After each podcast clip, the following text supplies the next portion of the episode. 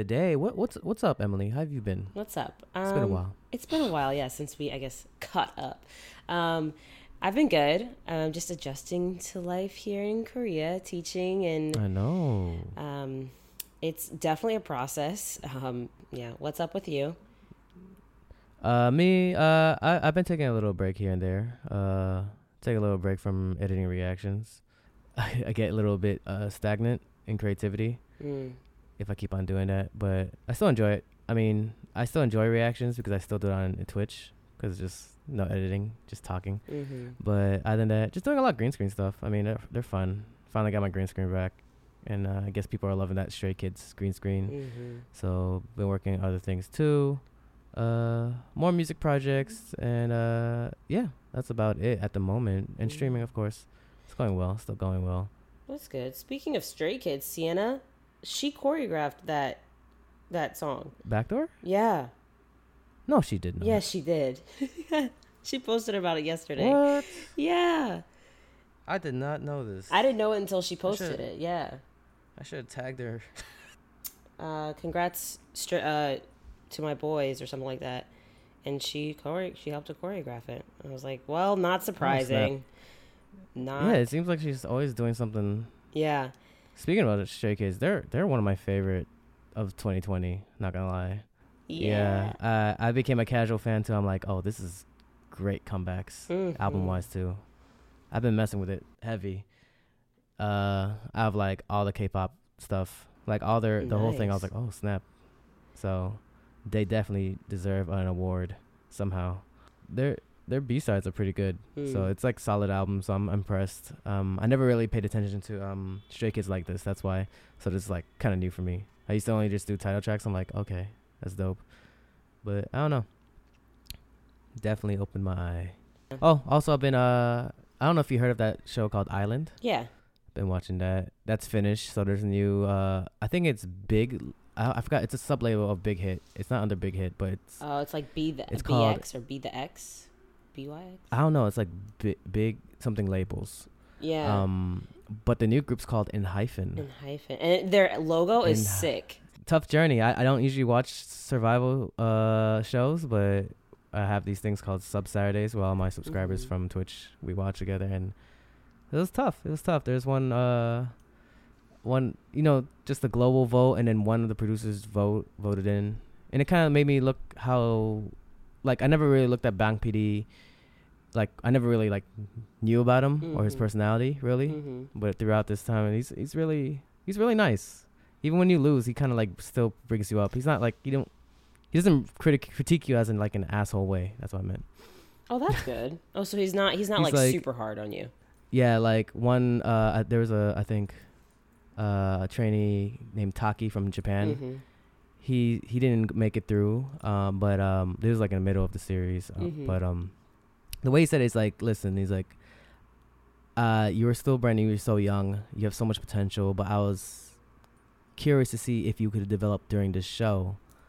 But that that's what he was afraid of if he was if he wasn't developed enough. But he, the way he puts it together in his words is just like just believe in yourself and you'll still be because some of these uh trainers are still under big hit. Mm, okay. and he said i'll make sure under my watch that you will debut. I was like damn. It make it gives them hope you know what i'm saying so it's like they're young kids they're like 14 to 22 so Mhm. yeah I remember people were talking like the fan favorite was Taki, and I was when I saw the lineup, I was like, oh dang, I guess he Mhm. didn't make it. And it's I, I know there was um, Jake, and then there's Jay. They actually have um, jay and jake yeah what's it called? They have a lot of you know how they have like the birthday things for like ads and Yeah, yeah, subways. They have oh you saw that in korea yeah they have, but not for birthdays. It's it's just like saying Ah. oh do well like Jake. It's been mainly Jake and Jay. Yeah. wow the american and the australian Oh oh they're American. and- Oh Jay- interesting. jay jay is american korean american and jake is from australia Wow. Oh, and I yeah, didn't they're both that. debuting I'm like out of it was interesting it was interesting interesting competition uh, it was definitely and bts were there and txt were there Oh yeah, I saw that BTS went to uh, their house, but t- I didn't know TXT came. Yeah, yeah, yeah. No, TXT came at the end too. At the end results, as well, but they didn't show him that much, which was weird. It was kind of awkward. I'm not gonna lie, but even BTS was kind of awkward. Like they were like delirious. Like every every answer was like giggling. I'm like, yo. Wait, what? And then Namjoon just took over like a professional, and I was like, see, that's why he's the leader. Wait, they were. He literally took, like? Like giggling, like you know when you're delirious, you're just laughing for no reason. Mm, He mhm. made something like I think Yoongi said something awkward, and he just started laughing like ha ha ha ha ha, like that's all he Oh, started doing, goodness. and everyone started laughing, all the BTS members, and then they're like, oh my god, they're they're tired. Is this like live? Like, is it week? Is it? It's this not that pre-recorded, that right? that was live. It was live that time, but I watched the pre-recorded, the VOD video on demand. Um, it's quite interesting, and then a lot of my uh, viewers, you know, have their opinions of who should be there, who should. But I'm kind of I'm o- I'm pretty okay with the the debut lineup. Kind of makes sense. I see. Okay, I like survival shows, and I like because like it's yeah, I feel more attached to the groups that I watch survival shows for. True. Yeah. Yeah. yeah, I think I'll be more attached to this group too. It's interesting how they're gonna do, but I do see the politics in this too, in, in reality shows because reality shows not real, to be honest. Mm. Mm. I feel like they have some like strings pulled in there somehow. How do they get the strings pulled? The ones who do get the strings pulled Like- for them.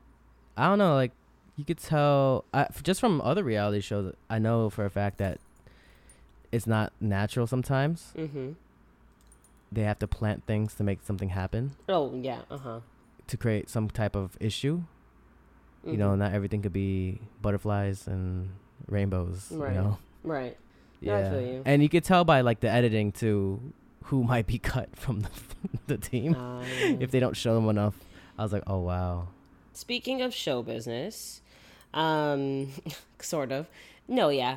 Um, our guests for today's podcast are from the producer song making label Kairos Music Group by way of thank you, Brianna Freepart, for the Hey, connection. thank you. Thank you, Brianna. Um, but um, we have on Kairos or Joe Lee, as well as Samuel, both people who have worked with who we've been talking about a lot today, Stray Kids, um, Itzy. They've worked with SHINee on some Japanese releases, Yeah. and um, a lot of other groups as well. Oh, and by the way, random fact: Joe Lee or Kairos himself is uh, brother-in-laws with uh, Pinio from BTOB. Peniel. Yeah. Yeah. So um, it's a fun little connection there. And most famously, I believe they worked on um, Twice's Signal. They were responsible for that. So um, yeah, we're really excited to have them on. They have some really cool insight on um, traveling as you're working. Um, they were going from China to Korea, and they had to like pull some stuff. Uh, out of the woodworks to try to get it to work, and it actually worked.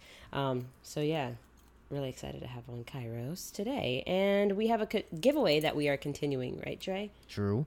That giveaway is the Hwasa Maria, right? Giveaway. Mm-hmm. We're still going. Yes. Just keep on going and bringing in like you know entering the competition. Not competition. I say competition, but it's just a giveaway. And uh yeah, Mm-hmm. just keep on entering. Thank you guys. Mm-hmm. Yes. Listen to the last two episodes two episodes ago to learn how to enter if you want to. Okay. Yes. So thank you guys for listening to In My Feels, and we hope you enjoy this episode. Well, what's up, everyone? My name is Kairos, um, and I am uh, the executive producer and CEO of Kairos Music Group, and uh, I'm really glad to be here. Thank you guys for having me. Hey, Thank you thank for you. coming. Yes. And I am Sam UIL, Sam Ewell, Sam U, whichever you want to call. Let's just say Sam UIL. Um, Okay. I'm also a music producer. Uh, I bet. No, I got that same like thing where he's like, "Do I call you Dre or JRE?" I'm like, "Whatever." He's like, "Just go with whatever that feels comfortable to you." That I'll respond. I'll respond. Wait, so what is the like when I saw your name like stylized, it's S A M capital U capital I capital L. Is there a reasoning behind that or is it yeah, so ever since college, um, I really like song lyrics. And Okay. I also happen to be a Christian. Mm. and I was listening to a Christian song called mm. "Before the Throne of God Above," and there's a there's a line that ends with "Upward I look, upward I look." Ah. looking upwards is U I L. See. Oh. When I saw that, I was like, wow, like that's a that's really profound, you know, given the context. And so I kind of stuck that on my name. I mean, for some time I was like playing music by myself solo, and I called myself Upward I Look. And then Okay. after that, I was like Samuel, S A M U L, and then I switched the E out and replaced it with an I. So I thought it was really clever for that. I don't know if you agree. It is. It is. Well, with, with that background story, yeah, for sure. if I didn't know that, I'd be like, "That's cool." like, I'll just be like, "I'll just call you that," you know. right. But that's a cool story. I love that. I love that. Where did uh, the name Kairos originate? Um, Kairos. Uh, well, I'll just kind of um go back a little bit. So in Take us back. um, I worked out of a studio called uh, Songworks in Chicago, and uh, Okay. I had like the best boss. I had amazing colleagues, and uh, at the time, my wife, um, she, she was a professor at college in, at a college, uh, right when she entered her twenties. So things were just really good. Um, everything was really good for us. But I always saw that you know comfort was a, a was a ceiling, and I felt that living in Chicago um, somewhat limited us um, from growing more and and um, and Okay. Potential. So a big part of that um, decision making, you know, we took a, a giant leap, decided to, you know, just drop everything and, uh, you know, move out west, uh, start, you know, from ground up. And it required a lot of faith. And, you know, we went through a lot of different, you know, challenges and struggles as, as you know, anyone can imagine For sure. but um, the big part of that was timing and uh, much like sam um, i also am a christian and the, the meaning behind kairos it means in god's perfect timing. So a lot of things i think just came together when things were you know not making sense at, at times and you know things were um, challenging. But overall when i do reflect back and i'm gonna you know kind of go into just different things where um, i think you know i'll be able to tell some stories and things like that Oh, um yeah. yes but you know just um that's that's where the name originates from just in in god's perfect timing like that.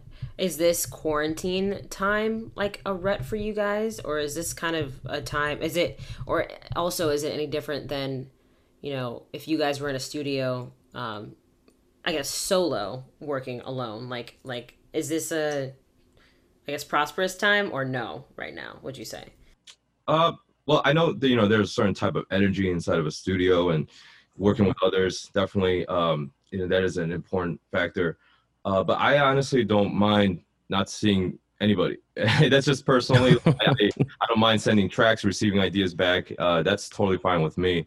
Um i you know there are things that i don't like about studios. Like you know one of the things i hate the most during recording sessions is What's when I, is is like I give a genuine reaction to a good idea, right, or a good take. If someone Oh. you know does a, a really good take, I does a I, I I react to it. I scream. I go, yeah, you know, just to kind of add to the energy. Mhm. And I realized the engineer didn't even have the talk back on, so I literally just Oh. screamed to myself, you know, and, and, and so Awkward. yeah, and I go, hey, can you eh, please uh can you put the p- talk back on? And then I would do the whoo, yeah, you know, again, and it's it's almost like someone threw a, sur- a surprise birthday party for someone, you know, and, and they, didn't, they didn't get the picture, so they have to do it again, and it's That's really awkward, actually. Yeah. it's awkward.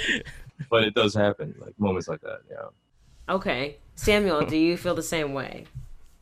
Yeah, I mean, for me, I think the biggest difference, um, I actually like it a lot. I'm, I'm definitely an introvert. Um, I enjoy like being by myself, generally speaking. I do well in groups as well, but um, I appreciate that aspect of it. Um, and then I think a major difference is honestly like, you know, we work remotely, and there's been several times where we'll work with people and like, you never even talked before you know like there's Mm, never been true. a conversation like we never met properly like um and in some ways it's interesting because you can work from a like a zero context situation like it's just the music like you're not vibing off of each other's personalities which could be really important in a lot of circumstances but it's a unique opportunity to just see it as like the music like just look at it from a musical standpoint whether it be a top line or a beat or whatever and just like give them your idea and they're receiving it without a context of what your personality might be and in some ways it's like having no context is like is like looking at the work just for itself and it's Okay. like non-biased, you know. Hmm. And it, that's there's something there's a challenge there, but then I think it makes the work a little bit more refined in some regards. So when you're, let's say you're contacted, okay, you guys have worked with JYP a number of times. Like you're contacted by JYP, where you're gonna work with Stray Kids, like for a song camp or whatever it might might happen to be. Do you feel like you have to research who this who you're going into, you know, a studio with, or no? Well, personally, I think it's always important to know what a group's sound is because I think for anyone that's outside of the K-pop realm, right? Like let's Yeah. say it's a casual K-pop fan because there's casual fans for all things, right? For sure. Casual K-pop fan is going to think like, well, K-pop is K-pop. K-pop is all the same. Mm. Like and it's not. Like each group has its own identity. If they haven't found their identity yet, they're fighting to find their identity. Mhm. They're trying to put their unique stamp in uh, the market, you know, which is a, a grand market at this point. And so, you know, they want to work with people, I'd imagine, that know that goal, that know that the the group and the label is trying to progress in a certain direction. You know, they're not Mhm. trying to stay stagnant Mm-hmm. and I'm sure that they would appreciate, you know, songwriters, producers, top liners that have that visionary mindset as well. You know, instead of just being like, well, this is what I'm good at, uh, so you know, take it or leave it. You know, we'll see. Right. You know, like I, I don't think that's the best mentality. The best mentality is just like, okay, I, I I know this group's work. I see what they're good at. I see, you know, what they're trying to do. And maybe they might be thinking this way in the future or like whatever, you know. Mm. So that's kind of how I take it.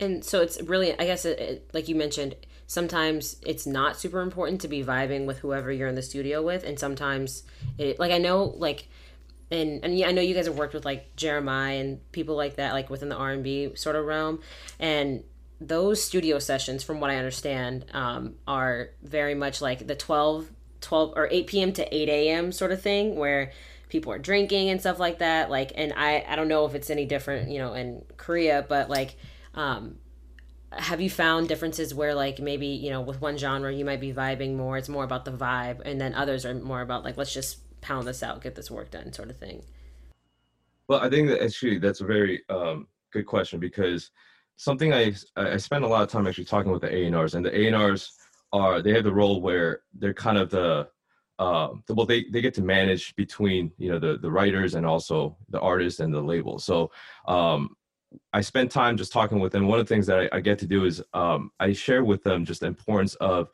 us vibing, just like you said, and you know, I, I tell them that sometimes it's not actually more important that we actually talk, laugh, enjoy each other, have fun, than more so more so than actually writing the songs itself. Because if we're able to understand each other at a level where, you know, now we can really open up, and you know, we, we don't have to feel guarded. We don't have to feel like you Sure. know, good enough. Is this you know, is this bad? I think just overall, if we just open that um, that up and, and just allow us to really explore, then we get to really find some uh, unique success, you know. And um, and I've been in situations where during camps, I did, you know, I would spend more time just talking with the A&Rs and you know talking to the writers. And I remember one camp we had three cuts in one day, which is pretty significant. That's that's a lot of songs uh, to get cut. So, you know, I I think that is very important, and it's not always just the artists, but it's you know it could be the people that's around them. You know, sometimes it's the manager, sometimes it's the the intern. I spent a lot of time even talking with the interns as well.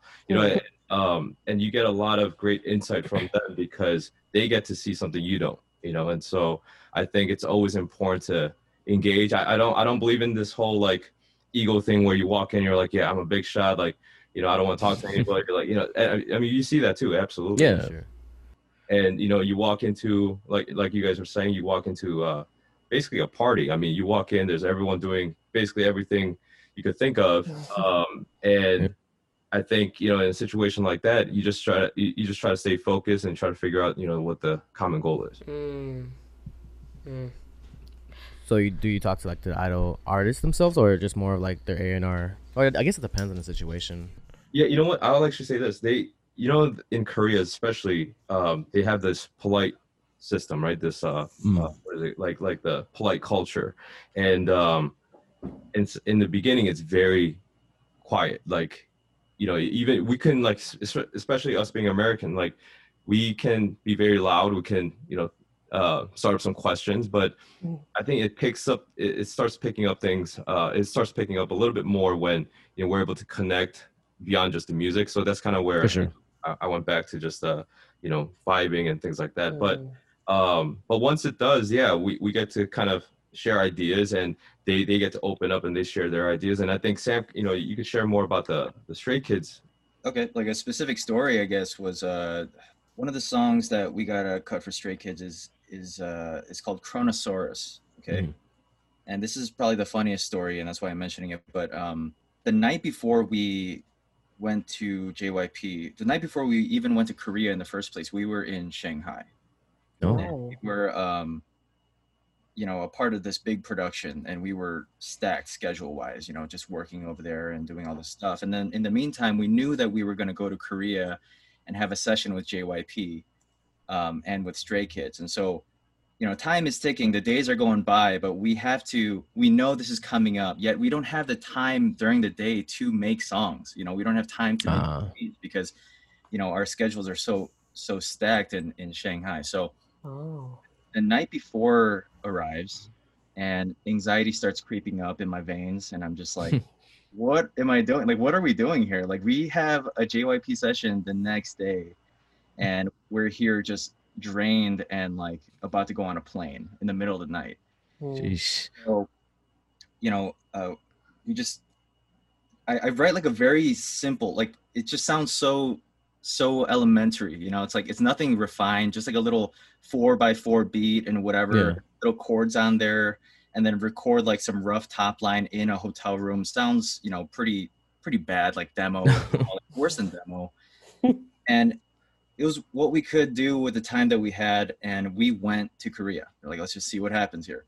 Mm. we, we go in we go into jyp and then they we have a, a listening session immediately you know like the the A&R sit down um some of the Stray Kids members were there as well. And then we just listened to the songs that we have prepared you know? Yeah.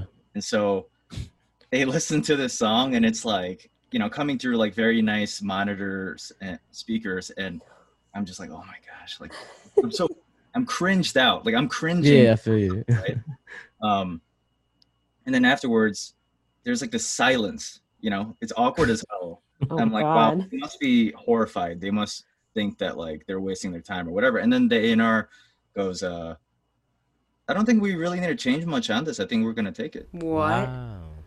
I was like, that's by the grace of God because it surely wasn't on my part, you know. But um, you know, they they definitely found something that matched what they were looking for, and that was great. Um, but sometimes that's just how things work out in in uh, you know the production field of things. Like you just don't have time; things are just being thrown at you all the time. You have to be able to adjust really quick and adapt. Um, and they they are a little bit stoic in the beginning, like I thought it was because their reaction was going to be negative, but then it's Yeah. really because they wanted to be polite. They wanted to, you know, take time, like give you time to share what you have to share and stuff. But um, it turned out great. So after that, like, you know, we wrote another one together and it was great. And then after that, we all went out to dinner and started vibing. And I was like, oh, these people are chill as hell. You know, yeah, they're, they're super, super nice and really cool. Wow. I feel like I've seen so many like other like producers that told me like there's always been like really crunch times where they are like just sit in the corner of a hotel room sweating trying to make this out before like two hours to make like four songs. I don't know something like that, like something crazy. Has there been moments like that? Like I mean, the JYP situation is kind of like that. We'll just even add to that, like uh, when we were in China, it was ext- we were in a extremely critical environment because uh, we were on a show similar to like American Idol, The Voice, and Mhm. uh, they had like celebrity guests on there. So we were on there as guests, and Uh, we had to like everything was crunch time. Everything was you know there was immense just pressure, and so going from that environment to Korea. Where um, you know I can you know we can actually speak you know some Korean too, so it's like the environment just completely changed and to hear that kind of feedback like sam said was it just it was amazing just to have that um change of pace and um you know and dealing with it at the time and like i, I mean it was just like it was it was just an amazing experience just because we got to ex- really fill out Yeah. the spectrum in you know what we experienced from um the, the amount of pressure to go in there and showing them what we prepared Um, and I think yeah, that day we got two cuts on that album. So the intro Mm-hmm. song, the entrance, and also Chronosaurus. So, um, but yeah, okay. But yeah, like definitely, I think there's a lot of moments where you know we do face um, pressure, and, and uh, there's no. We have this uh, mentality where, and this is a good thing that I think is a really good thing to follow. A lot of times, Hmm. like when things happen, we just got to have this figure it out mentality. Even if Yeah. we don't have it, we just got to figure that out. And a lot of things that the interns get to really learn and understand, just even through our um, our system, is that you just got to figure it out. And um, and definitely going into that um, situation, you know, we have to figure a lot of things in, on the spot. But yeah, and and also just like you know talking about the pressures you know the crunch time pressures and stuff like that's at this point it's like the norm Okay. because asia they they're a day ahead they live in the future True. You know they're like oh i want it by this day and then it's really like oh you want it by today you know it's, it's crazy Basically. even at that time when we were at JYP, like I remember just being real for a second, like I remember thinking like like in that moment of silence that seemed like forever, I was like, man, do I still have it? Like, do I still got it? Oh. as, as a music producer, as a songwriter, like, you know, you start writing songs because you want to be expressive of how you feel. hmm And there's like this, it has to be a balance because it has to be a true expression of how you feel, but then it also has to connect with the masses. Mm. You can't just be like, oh, this is how you feel. It sounds terrible though, you know, because it, t- it definitely could sound terrible. Hmm. It has to be translatable, understandable, digestible Yeah. to the public Mm. while still being true to what you're trying to put out, you know? Okay. and that's such a challenge and it has to be new every single time so um, that is a type of pressure that i think all songwriters all creatives kind of put on themselves and especially when there's a deadline that's like you know way too short on top of that yeah it's like a True. sauna in room temperature It's when your brain is forcing it. I think there's a lot of like factors too. I, I mean, like also I kind of wanted to share this with the audience too that I think you know there are moments where as a songwriter and producer, and I'm not trying to you know uh, create fear or anything like that, but it's just like a real life situation. Um, there's there's gonna be moments where you have to step up and show what you got on the spot. So as a top liner, for instance, like you know someone that creates melody and lyrics, you know you got to go into booth and they press record and go, all right, go, and then you're Right. supposed to create me- melodies and everything has to come out. Um, and so if people say, you know, one of the questions they ask is like, how do you how you approach that? Um, do you kind of mentally like think of something on this, you know, before you go in? It's like, no, you just got to go sometimes. Just with just like producers as well. Like, you know, they they if someone needs a you know R and B track, all of a sudden, Mhm. they go, let's go with uh with ballad this time. And you know, sometimes they have to really just create something out of nothing. Um, so it, those type Wow. of pressure, uh, it's real because you know studio time is expensive. I mean, you know, you don't have you don't have all the hours, and you know, it's not like you have unlimited hours. Um, when you go in there, it's not even just studio time. I remember being in studio with uh, uh JB from GOT7 Mhm. Um, you know, we we had he he booked the studio um, for X amount of hours. I can't remember, but um, but things come up, and you know, we you know, people have to bounce, and you know, things have to change. So it's really like whatever pocket that we have to create, we have to create in that moment. And sometimes under that pressure, you know, we get some gems, you know, and Mm. uh, and things come up. So absolutely, I mean, this is just uh, it, it- it's I know it's like some people it's just you know it's they're just, they're just not cut off for the, the the pressure or Yeah. in that moment. But you know i don't think it should be looked at in that sense. I think it's it's really just um it's going in there. It's like it's almost like stand up uh i'm like i'm pretty big into stand up Okay. and, um, it's like if you go on stage you know i personally like that's uh on my bucket list. I, i've never done it. I've, i'm a you know i've never even uh you know I, I don't think i have the guts to do like something like that right now but i would eventually like to just give it a shot. And i most likely i'm gonna bomb. But the fact that like i get to even just try that um i think that's something that is at least you know for me that's what i want to do. I think that like that type of pressure really creates something you know something new something um, bigger than myself. So yeah i mean there's a lot of different um you know types of pressure and uh, anxiety i guess in, in moments Mm. but No, for real. So yeah, like literally, you have to literally freestyle on the spot, kind of thing. Yeah, going back to stand up, that's like one of the, that's a different type of animal right there. Like stand up comedians get booed on stage, personally in front of your face, and then you gotta get up and do it again. What's that that New York stand up like that famous? It's not the one that the SNL crew Not Laugh goes Factory. to, or not laugh. It's the one that The Rock was at. Uh, Steve Harvey went to, I believe. Apollo. The Apollo? Apollo, Oh, okay, yes. bet. Yeah. That that's just sad. like that's probably one of the most Oh, savage yeah, yeah. crowds, right? It's like they boo you off the stage if you they don't have to it. Yeah. yeah. But if they love you, then like you're set, like you're good, I guess. What are the cases where you would have to just go into a, like a recording studio and just do a melody like that and not be prepared? Like when they're like, is it like a, I don't know if it would be a test, but it's just like, hey, like, oh, so and so just came in, like, oh, can you go in and like give them a melody? Like, what in what cases does that happen? I guess. That happens all the time. Yeah. Oh. And, you know, I think you bring up uh, an important word like unprepared like, or prepared. Preparation mm-hmm. is like, in terms of top lining or coming up with creative melodies on the spot, like preparation has everything everything to do with like wiring your brain to be used to something, to be used to mm.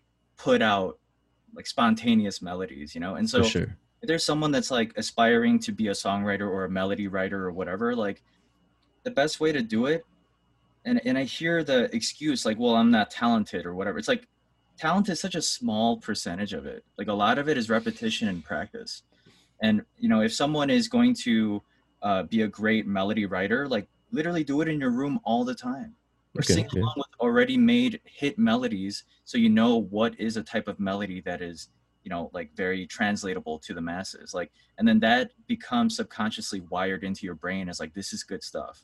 And like it becomes second nature when you actually sing it out. And if you don't have that under your belt then then really what you're doing when you walk into that booth is I, you cross your fingers you're like i hope something good comes out i hope whatever you know it's like don't leave it up to hope. Like Mm. hope is really everything you can leave it up to once you know that you can do something special. Like i know i'm going to do something special Yeah. let's see what happens like that's that's the the right mentality to have I feel like that. I think that way too. You gotta like take the shot, visualizing that you're gonna make the shot, not thinking that you're gonna miss it. You know, it's like you, you don't go up to bat and then think that you're gonna strike out. You're gonna think that you're gonna connect. You know, like it's kind of like that mentality where I think you have to have going into these sessions, and just even to like definitely like like add to the layer.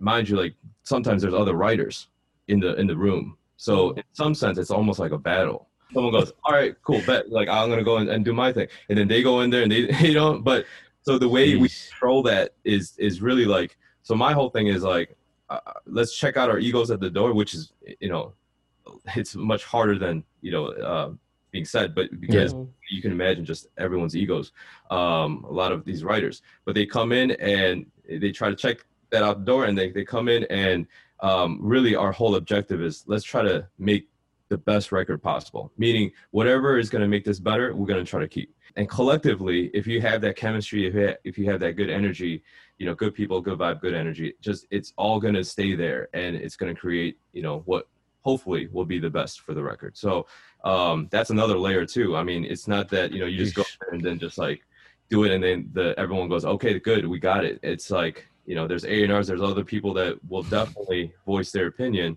And you know the culture in korea too it's gotten so much better but you know in the past because of the polite culture sometimes and uh, you know i've seen people go like yeah yeah this is a cut. This is gonna be a single actually. We, we got it. And i've seen that these a&r say this to uh, the writers and then they go in the back and you know they whisper to the other Yeah. oh it's trash. And then i'm like whoa like you know like we just wasted so much money and time you know going into all of this and i think you know what's important is that we bridge that and and um and essentially that you know that's a big part of what you know I do, and and I think it's so important because when I ask them, I said, you know, what is it? What is it that we need to make this, you know, go to the next level? And they might say it might just be the middle eight, the bridge, or you know, the section here we can change it, flip it, or change it around. I think then we'll be, you know, we'll be able to, you know, make it move. And I said, okay, cool, then we got it. You know, we'll do that. And then, um, you know, we've I've seen songs get cut that way, and so I Mm. think a lot of this. Um, barrier or this gap what not just in, in the language but in the culture you know we can really um, focus on that to kind of ease the the tension or sometimes the pressure you know that you know mounts up Hmm. Sheesh, man. Do y'all even get sleep? Um, as a producer slash songwriter, is it possible for you to sit and unwind to to music without connecting it to work? um I, I mean i listen to music in two ways, I guess. It's just one critically, you know, I, I would have to just really uh, all the way down to even you know point one dB. Like it's like so.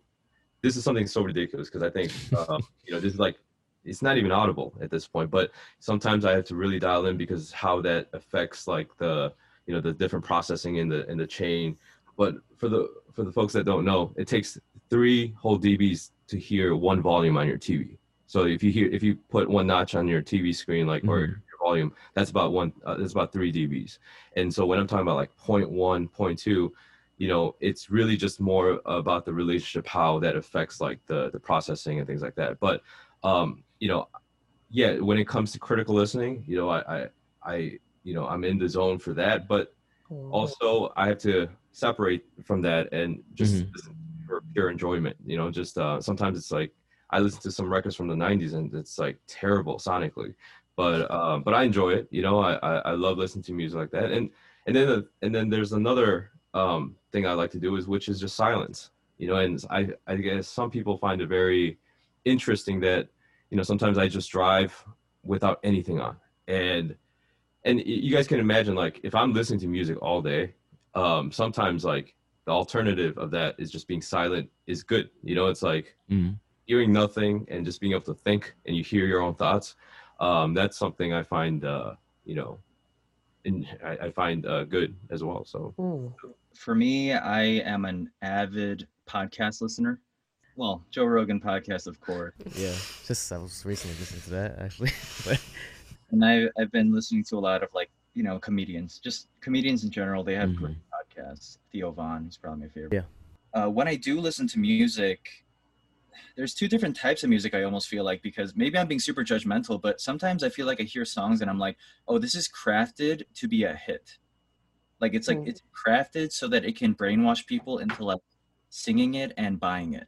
So it's mm. like so it's like a commercial thing. And yeah. and I feel like in some ways, like even though I'm a part of that, but like I feel like the song's corrupted. like let it be art. Like let it be a true expression. Like the melody and the words. Let it be something that came out of some hurt or or happy mm-hmm. you know and you wrote it in your in your bedroom and like you know like you didn't know if it was good enough you showed it to somebody it's like oh shoot and then it somehow accidentally became a hit. Like i love songs that are authentic. And so yeah.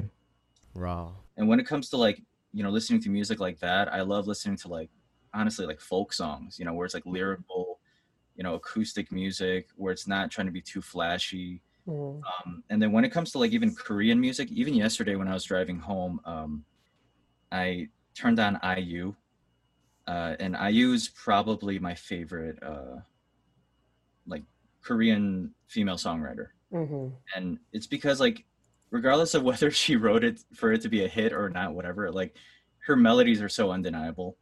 Okay. And um, I'm not the best at Korean, but when I do like look up her Korean lyrics, it, they're deep. You know, it's it's good lyrics. And I was listening to the song "Above the Time" I don't know if you've ever heard that. It's like one of the ballads. It's an album cut. Ooh. Uh, in one of the late, I think it's the latest mini album she put out, the one with like blooming. Oh yeah. Oh yeah. Great, amazing track, and the melody just sticks with me. I feel her emotion, like I love that. But if it's not that, yeah, I'm listening to Theo Von and Joe Rogan.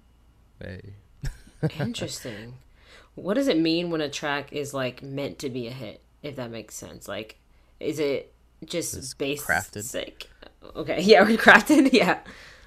That's it's such a hard question because because people like people that are really skeptical of the music industry they just think like k-pop or like pop music is you put it in a template and it should work like you should put mm. it in a template and it's gonna mm. be it's like then how do you explain like you can't say that about a hit because how do you explain um uh what's that song by lil nas x Oh, Old Town Road. Old Town Road. Yeah, Old Town Road. Like, how do you explain that? Like, nobody put that in a template. That's like outside of the template. Like, those types of songs become hits, you know? So it's like, from a creative standpoint, I think any song can be a hit.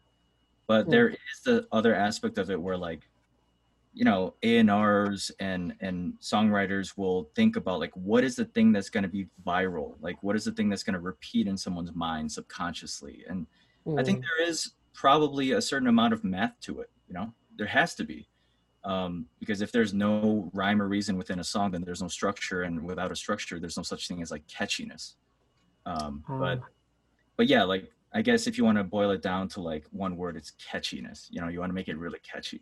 The hook and everything. Right. Yeah. Hook Yeah. them in. um when I think of the template thing that you just mentioned, one song that I feel like do- didn't like try to abide by a template was uh, "Signal" by Twice that you guys worked on, and um, I just listened to that and I'm like, wow, like this is a very very different song. Like when you guys were working on that, like what was the the vibe you were trying to go for? Mhm. Well, actually, um, that's funny. I, I think I'm. This is the first time me actually mentioned this um, publicly, but I uh, I received the the ideas, um, the bare bone ideas from J.Y. Park, and he sent in. Uh, it was like the the drums, it was the bass, um, and the sketch was already to me it was it was great. Like I I loved it because I you know I'm I'm a huge J.Y. Park fan. Like I and, I grew up, uh, you know, listening to his music, and he's definitely yeah. you know, on my uh, on my top ten, you know, writers of all time. So you know, for him to um, send something there, I, I was just like, this is totally J.Y. Park. Um, you know, I we started on just um, just just kind of sharing ideas back and forth, and I remember um, you know hearing his thoughts on it, and I think I, I actually wrote majority of all the the top line the melody like in in the garage i think while i was like working out. Um Oh, but it was it was uh it was something that i just vibed with instantly just because uh I, I thought the track you know the ideas were great. And then we worked on production and we you know put in different um i think it- the, originally the intro wasn't there. So um like the the demo um title was called lipstick oh no lip gloss i'm sorry Mm. and um it's it's like oh man i would share the lyrics but it was it was just it was just this whole idea like it was almost as if like um um like nicki minaj like singing so the, Wow. the demo version is actually very nicki minaj it's not it's not like really cutesy or it's Oh like wow. more like nicki minaj style um it's like like a true og like it's it's like i think Mm. that's the actual lyric I can hear it. Yeah, yeah. yeah. It's almost like that in the beginning, and then we kind of rolled that off of that, and then twice they recorded it, and they came back like with their colors, you know, with Mhm. um, and they actually asked me to fly out there to record them, but um, you know, I, I said I mentioned before, like I'm not really, you know, that's not necessary for me. Like I don't have to, you know, see people uh, to record them. So I, I think due to scheduling, um, I just had them send it back to me, and it, it just it just started building from there. And I think um, over time, just within that period, we we created something that was different from the original sketch, um, different from even the ideas that I had, and and then uh, the last thing we worked on was the the hook, uh, the Jerry Jerry part. mm-hmm. Yeah, the- basically. Mm-hmm. Yeah, and uh, all I can say really is like J.Y. Park. He's a he's a genius, you know, and and just getting to work with him was such a honor and a pleasure. And you know, I'm I'm, I'm always like, you know, to learn from you know someone like him growing up and to connect with him, you know, later in life. I think that's kind of uh, the magic, you know, just behind this uh, industry, just being able to do that and, and create something different because of our, you know, different backgrounds and Mhm. um, and culture, really. I love that. Wow. Mm. Led to song of the year, so there you Yeah, it did. It did. I I have a question just about working with Peniel, like working with your family. What is that? What was that like working with him for Flip Sure. and as well as with BTOB and and in general like with Cube like when you're around family?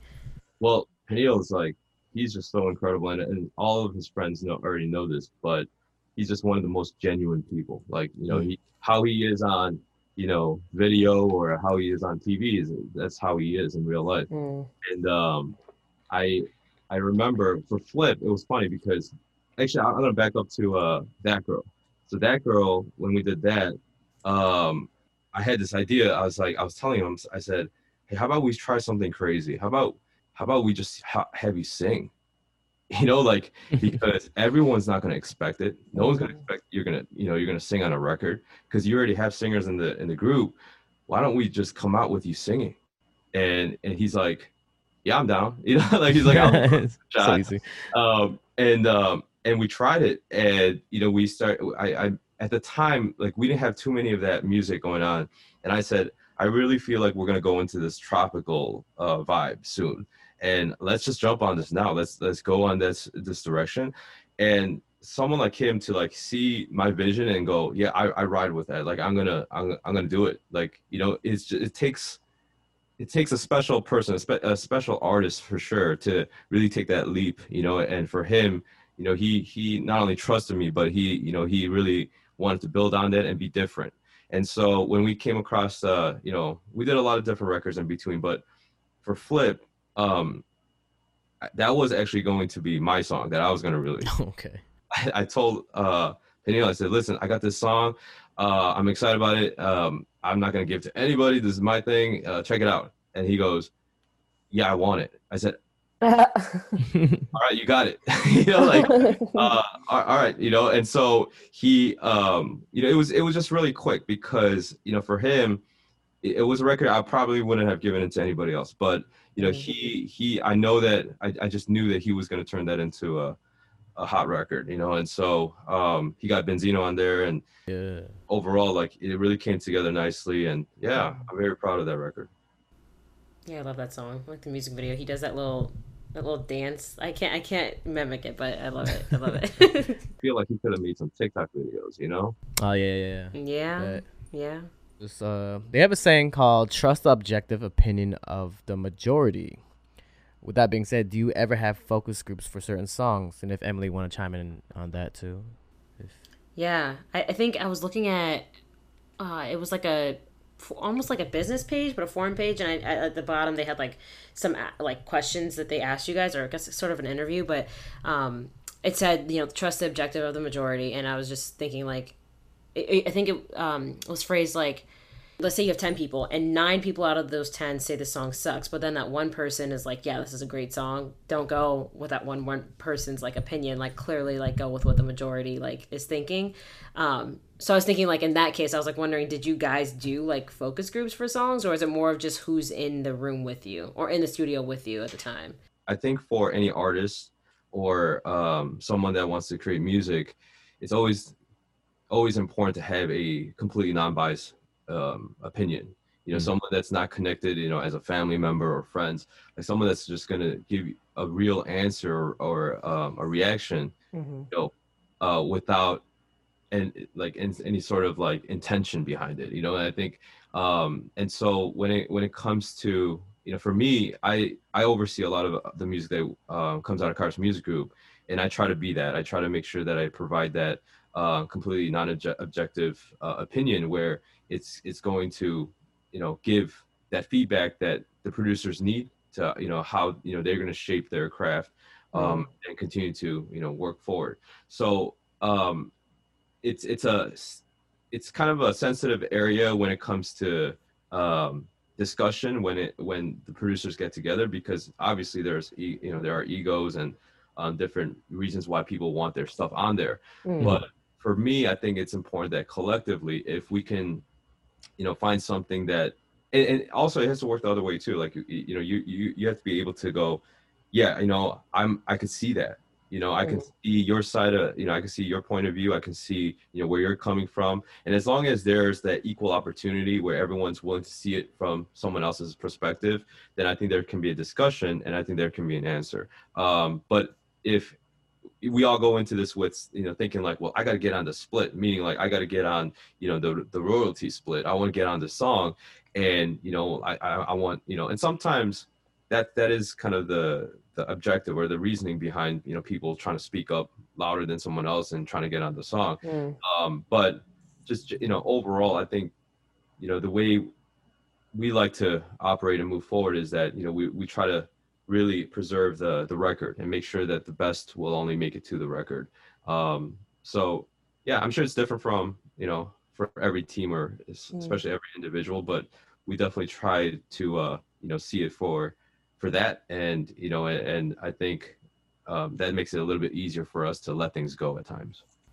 Oh, I see. Okay, that, that definitely sense. comes with a lot of like trusting each other, you know. Mm. Um, but yeah, collectively, we generally believe very strongly like don't corrupt the song. The mm. song is like it's almost like um there's something that Michelangelo said. I'm not trying to be like some deep philosopher okay. whatever, but mm-hmm. Michelangelo when he used to like sculpt, he would say like the the statue is already there. He just needed to like remove the marble. You know, like the song, in some sense, like when you feel like the song's right, like when it fits, like you're like, oh, that's what it was supposed to be. And then it doesn't have to be any more than that. But sometimes people want to put in a little, a little more, you know, because of various reasons. Like who knows? You know, maybe they Mhm. legitimately think that the song could be better with that. You know, but Mhm. um, but we generally believe that like yeah, you shouldn't touch it if it's like if it's good. If it's good, then it's good. And regarding um, your the the quote about like you know even if one person doesn't like it, is does that Yeah. make it a good song? If the majority likes it, is, is it a good song? I would generally agree with that because Mhm. if a song is really good, we're not even talking majorities. Like a lot of people will like that song. If a song is bad, a lot of people will not like that song. So like, and, and if you if you have a, a self-preserving ego, you're gonna come up with reasons why the majority or the masses are wrong.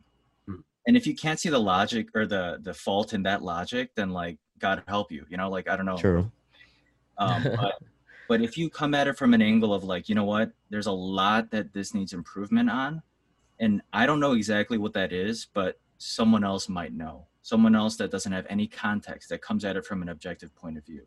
Mm. And um, I think a lot of that ego is what holds back excellence. To be honest, um, you know, to be corrected is a gift. Honestly, especially in the music industry, like from a creative standpoint, a lot of people want to be like the songwriters of old. You know, they want to be that one songwriter person that writes all the hits or whatever, Elton John or whoever. Like Mhm. that day is over. Like now is a time to collaborate. And that doesn't make you any less of a songwriter than those greats, than Freddie Mercury. You know, Mhm. But what it does is it, it might possibly make you even better because you are looking at each other for correction, for improvement. Um, and all you have to do is bite the bullet a little bit and be willing to um, hurt your feelings, maybe, you know? And that's also one of the reasons why people are so reluctant to enter the, the booth to top line. Like, there's been several times where I'd be, you know, working with somebody and they go to top line and they're visibly and audibly nervous. Their voice is shaking and all that. And you just can't catch a vibe because you're like, we're just trying to write a song, you know? Yeah. But the whole time they're thinking like, what is this guy gonna think about me? What is Sam gonna think about me if I don't come up Mm. with an idea? But in my mind, I'm just like, yo, like, We just need to make a song. like I I have way worse ideas than whatever you shakingly saying just now before. You know, like it's we're all humans. You know, Yeah. people can't come to terms with that, like that we're all flawed and we all have bad ideas sometimes. Like, you know, then we just can't move forward. So we just believe in moving forward, correcting each other if it needs correction, and just making the best crafted song possible. I, I remember um, in college, uh, I was in this class. and It, was- it was like a production class. You know, we, we were playing some of the mixes back, I think, and uh, and one of the students, um, he played a song. It was like a, I remember it was like a hip hop song, and then the the professor said, "That sucked. It, it was terrible." And then he said, "No, it doesn't. You know, it's, it's that's your opinion." He he he turned to the class and said, "Who who thinks this sucks? Who thinks this is bad?" Like ninety percent of us raised our hands, right? And he looked at the student and said, "It sucks. This is no good." And he was hurt, you know. Yeah. And obviously, he had a, he has to he, he probably had a decision to make. He can either continue to, to get better, or he's gonna he's gonna get stuck there and say that no, it's still good when everyone else th- thinks that it sucks. And um, that was kind of one of those moments where I realized, no, like that that does matter. Like you know what people, because you know we can, like Sam was saying, we can think that artistically this is everything to me. I can express it in the way that I, you know, that it's gonna only please me. But Yeah. then you're gonna be broke. You know, you're you're gonna sit there and just play that music for the rest of your life. I think you, you know, if you're able to open up your art and really understand your surroundings, um, there's gonna be a lot more that you can create. You know, just with your ability to create art. And um, and I think that's a you know, I I just remember seeing that, and it was kind of one of those moments where it's like, man, that that was savage. Like, you know, I can't believe the, you know, he called him out like that. but that's, I think that's real life though. You yeah, know? it is. So have to deal with it in like almost every industry for sure but um i guess it's in that respect for people who aren't into into or you know i guess full-fledged producers or songwriters um yet um is it necessary to have their own studio or is it okay to like be at home and continue you know to you know work from your bedroom and like you have your little setup in the corner of your room or something like that Um, well, I think I think it's important to have your setup now. Probably probably more it's like at a time like this, probably the most uh, important time to do it. You know, to have your own setup. Um, considering that you know people are just not going to the studios or going out, uh, meeting up with people. Like w- one of our studios um, in downtown, we, we had like a 2,500 square feet you know facility, like a studio with multiple rooms, uh, with multiple studios and production rooms. Mhm. And I remember at the time it was just great. We just had a lot of people. We'll bump into a lot of people. Um, just even going to a lot of studios in LA, you're gonna run into like uh, uh, when I was over, um, you know, at Record Plant there, uh, in LA. Like there's will.i.am, and we can just go down the um, the hall. There's you know Justin Bieber. Uh, Mm. Sam, you remember we were at the Village. We uh, were at John Mayer's room, and then downstairs we met with Usher, and then down That's the crazy. hall there was U2. Um, and What?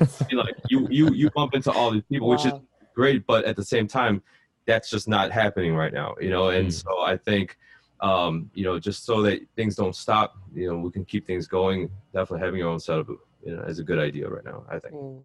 just even apart from the pandemic like having your own setup is very useful not only for like recording purposes but more because you need practice like if you're trying to be an aspiring songwriter or a producer like there's so many people in la that are like i'm a producer. It's like okay let me hear your stuff. It's like oh it's not ready yet. It's like what are you talking about? You're a producer you know? It's like you have to practice all the time. Yeah. Like, that that's what it is. Having a setup in your room is literally like if you're a bodybuilder like shouldn't you have uh, a gym or like a weight setup like Yeah, yeah. you know? Like you got to train. That's what it is. It's like a it's like a bench. Like you're training all the time. And so you don't need the best equipment you know like i know a lot of people are thinking like well how can i get started? Like even getting the the most basic level stuff is so expensive and it's like then pay less and get used stuff. Like pay less and get like cheaper Mhm. stuff. Get not good stuff. Like it's fine. But record yourself you know like record yourself and know your voice. You know learn to stop cringing at your own vocals. You know learn to fix your vocals edit your vocals whatever it might be. Make it sound Mhm.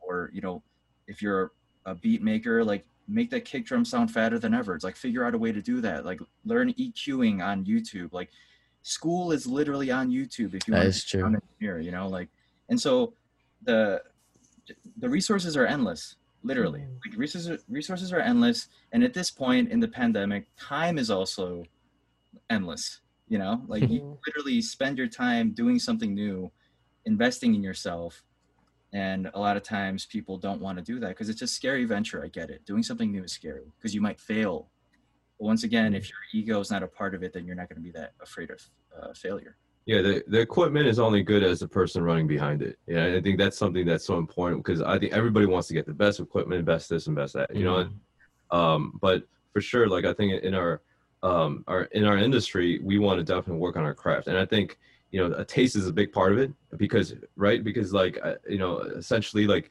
the the fans and the consumers they buy for your taste. You know, uh, not because you had some fancy you know equipment, not because you have some amazing connection. Um, they go for your taste, and so if a lot you know for a lot of the the younger viewers out there that are starting up, you know, their production work or their um, their music, it's Mhm. important to develop your taste. Um, and I think that's one of the things that you know we really have to um, you know develop you know as like a come up uh, writer, artist, or anything like that.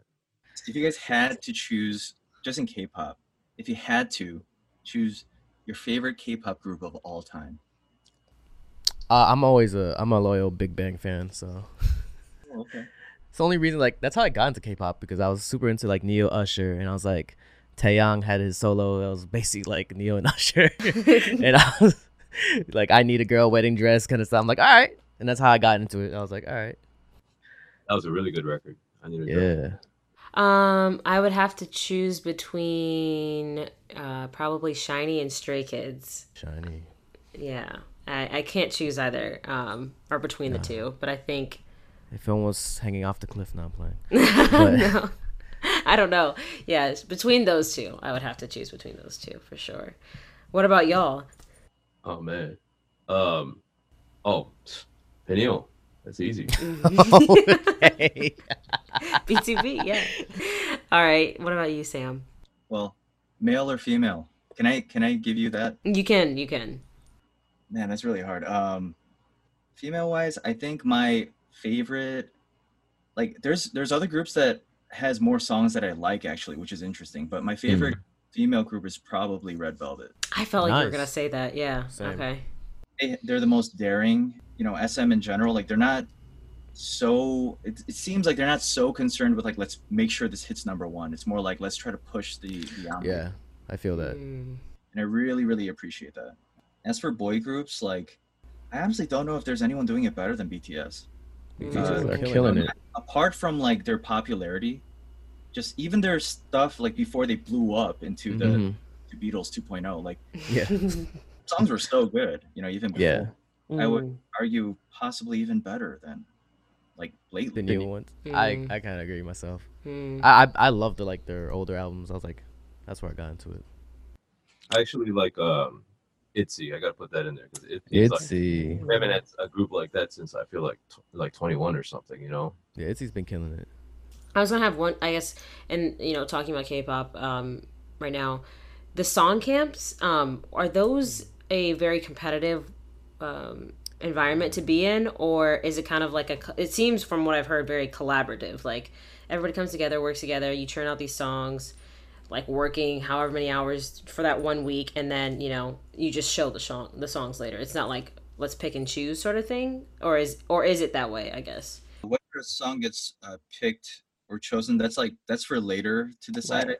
But the songwriting process is always going to be like maybe two or three, maybe four people max, like in like per room, per production room. and then like the schedule kind of like shifts around and stuff like that but it is collaborative but then like there's no doubt it's going to be competitive in a fun way you know it's not like Mm. we're trying to undercut each other or something like that but at the end of the day like when you show each other the songs you guys all wrote in one room you guys are blasting it and you know everyone's kind of like looking at each other like sizing each other up you know like oh you For sure.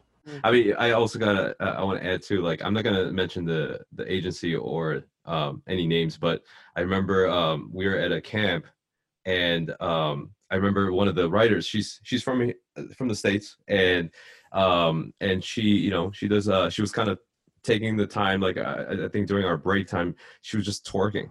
She was just doing her thing. But in Korea, like that is something that's like, whoa, like you know, I've only seen this on music videos. I, I I'm not, you know, really comfortable with all this. But Sam and I, you know, we're from the states, so we know it's not like anything new. It's like you know, we see that we were in the session, and she was um part of that group when um we were in one of the sessions, and she was just twerking next to one of the the producers, which was um you know the the agency. He was signed with the agency, so he was um he was working. He was just trying to look right at the screen, and her butt was just like right there the whole time. And you know, I Sam and I, we just we just couldn't stop laughing. Like that was just one of the Yeah, funniest. that's hilarious. you know, he was just trying to keep a straight face. You know, you know, like not be rude by looking. You know, but you know, like, and I, I've seen him. You know, some of the guys just look out the window because they didn't know where else to look. oh man, that was uh This is all in Korea. yeah, that was in it was in Okay, that makes sense. All right.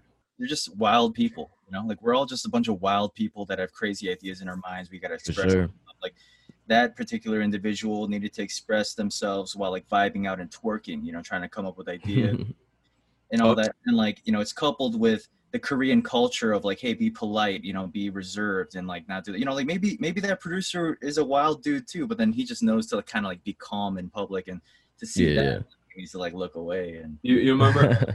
I think uh, I I don't know if we're about we're allowed to swear, so I'll just say the letter. Yeah, So go ahead. She was uh, she just screamed like because she screwed up on a part, so she's like ah fuck, and then um the producer freaked out because in movies they use that word to you know fight you know or, or Yeah. to get into argument. So he kind of whispered over to us and said, hey, uh, is she mad at me? Like are, you, are, are we arguing? What's going on? And I was like, oh, I'm like, oh, that is so funny. That is hilarious. Because she screamed that like every time she screwed up. You know, yeah, she's- you know, so it's like, different culture. yeah, different culture. And, uh, you know, it's something that's just so fascinating from us, bec- uh, especially from our end, because, you know, we see from both sides. I feel like there should be like a reality TV show that comes in for the song Jeez. camps and just films all that. Maybe one day. Yeah, Dre, can you can you do that? please? Can I do it? What do you want me to do? Set it up? I don't know if I Yeah. can do that. A lot of the videos would be muted because the songs would be confidential you know Yeah, to be honest. Oh, That's So right. it wouldn't really work unless it was specifically for that show exactly, like some kind of competition. What's like one record you would take if you only could have that one record or album? You like you're stuck on an island and you only can listen to that one album. Mm. okay, give me like your top five. Man, I, I like old records that it's just you know like nostalgia type records, you know. So I I, I have to go back to some of my uh, old punk rock days, or hey, maybe even uh yeah some of the hip hop records like Kanye has to be in there. I oh think. nice. Like the graduation, uh, no dropout. I mean college dropout. Mm. It would be Dark Twisted Fantasy for sure. Oh whoa. There's so many, but yeah, I think some of the older records for me kind of do it for me. So Mm. Okay, bet. Off the top of my head, it would be Dark Twisted Fantasy, Kanye. Um, there's a band called The Shins, and they're an indie pop rock group that changed my life back in the Oof. day, um, back in high school. But you know, best melodies, best lyrics ever. I would take that. The album's called Oh Inverted World. John Mm. Mayer's first uh, major release, uh, Room for Squares. Oh word. Okay. I would have to put in Thriller, uh, MJ, and then the last one would have to be like Abbey Road by the Beatles. All right, bet. Mm. What about you, Dre? Well, I definitely grew up on like Kanye's like discography, of course, Mm. especially in high school. Um, but I'm pretty out there. Like, I always someone asks me this question, they always get surprised when I say because I listen to like R&B and hip hop. But if I had to listen to one artist, it'd probably be Frank Sinatra. I think it's very Oh. easygoing, easy to listen to, and I just like be in my own world.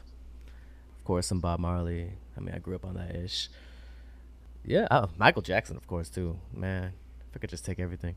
But uh, yeah, you said John Mayer, and I was surprised you said Room for Squares, but that's a good album. I was I would go for Continuum.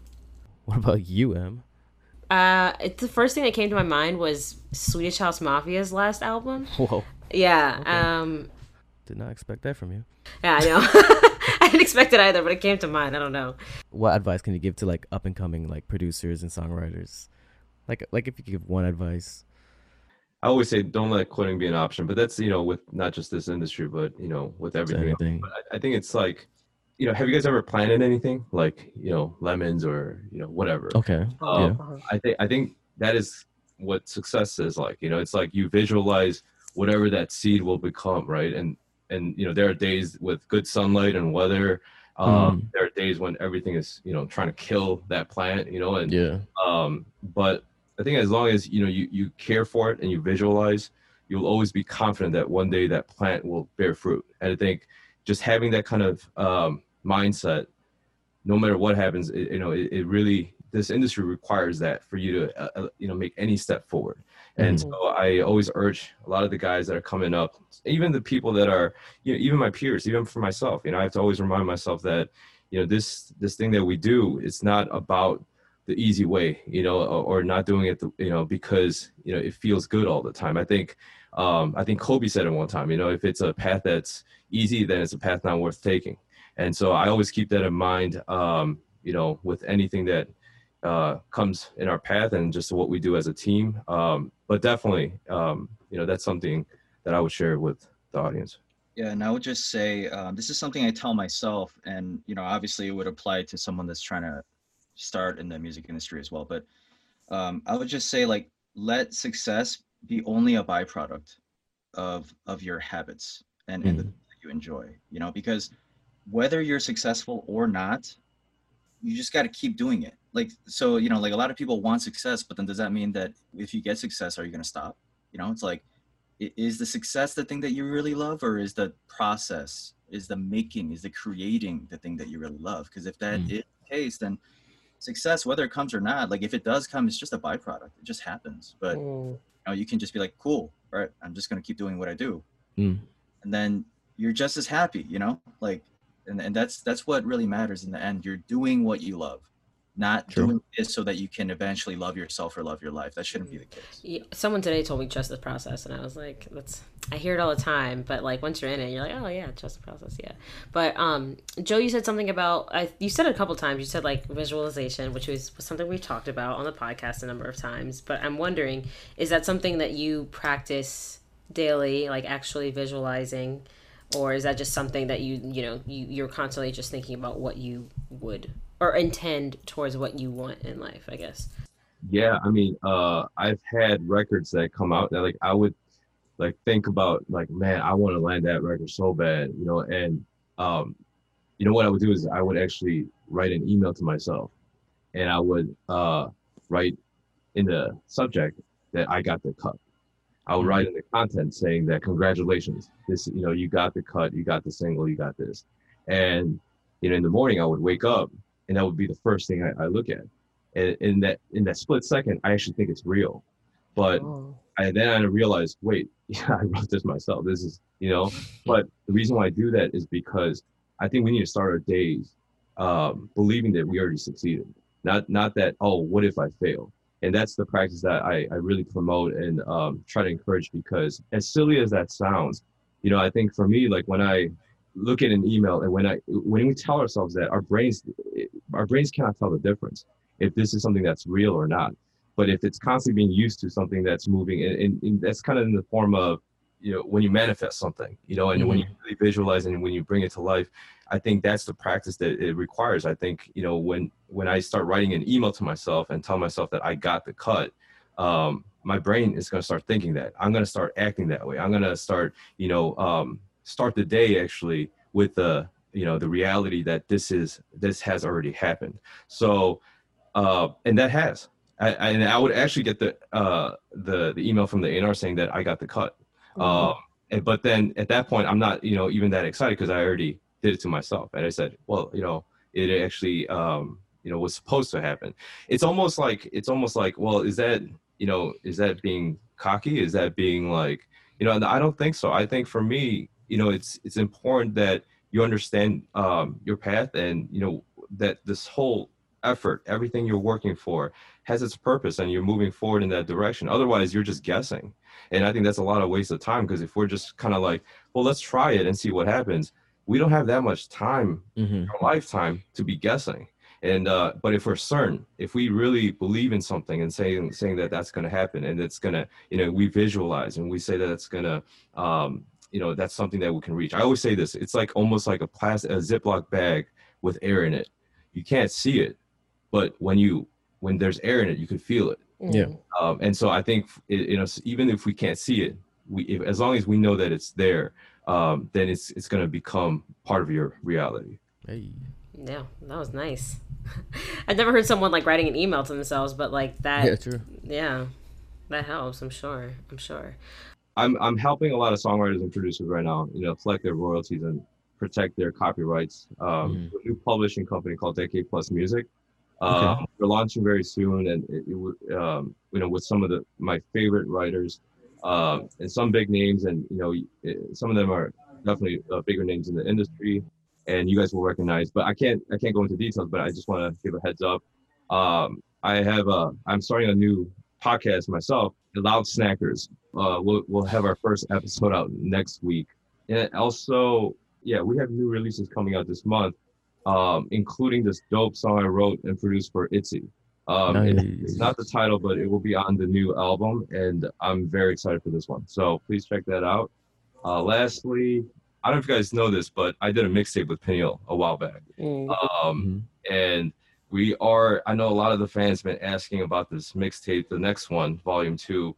Um, so, uh, and the original one, we only printed like 500 physical copies and like, I think only signed like 10 of them. Um, so I wanted to let you guys know if you guys want some of that to, you know, just give to your fans or whatever, just let, you know, let me know. We'll connect again. I'll send it to you guys. Oh, Uh, sure. You, you guys can do some like, you know, uh, giveaway or, or whatnot. Hell yeah. Um, We would love to. uh, but yeah, um, Instagram, Twitter handles, it's all uh, the real Kairos, and um, yeah, you guys can check out my updates there.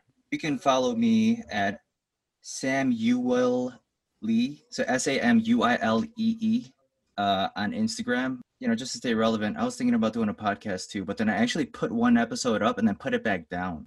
Oh, why is that? It's self doubt. Oh.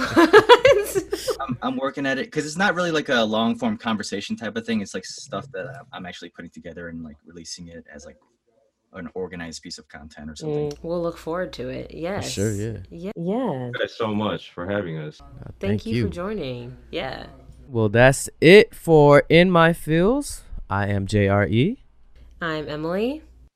I am Kairos. I am Sam UIL. And yeah, we'll uh, see you guys next time. Yeah. Peace. Thank you for listening.